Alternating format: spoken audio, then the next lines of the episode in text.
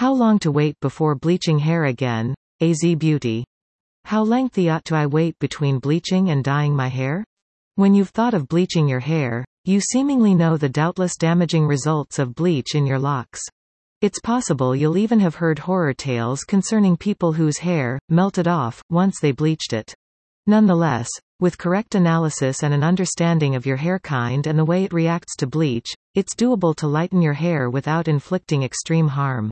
Sadly, chances are you'll not obtain the specified lightness the primary time you bleach your hair.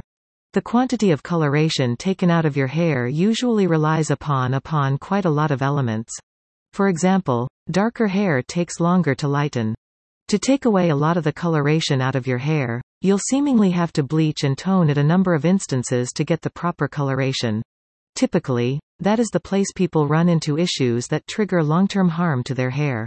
It is best to ask one essential query earlier than re-bleaching, how lengthy do I've to attend to bleach my hair once more? Under, we've gathered all the knowledge it's good to find out about how often you must bleach your hair. Plus, we've obtained some suggestions and tips from top-rated hair professionals that can assist you hold from excessively drying and damaging your hair. How often can hair be bleached?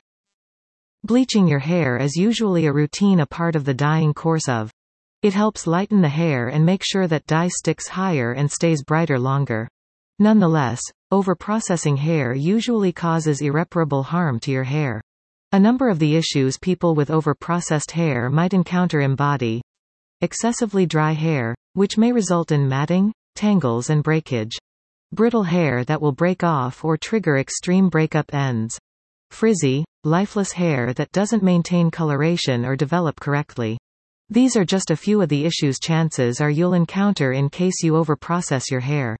In fact, overprocessing might not be the results of bleaching your hair a number of instances in a row.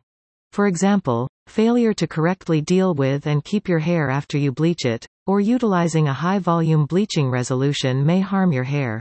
Earlier than you bleach your hair or take into account re-bleaching it to realize your required tone, you could perceive correct bleaching methods and upkeep when you've utilized bleach to your hair.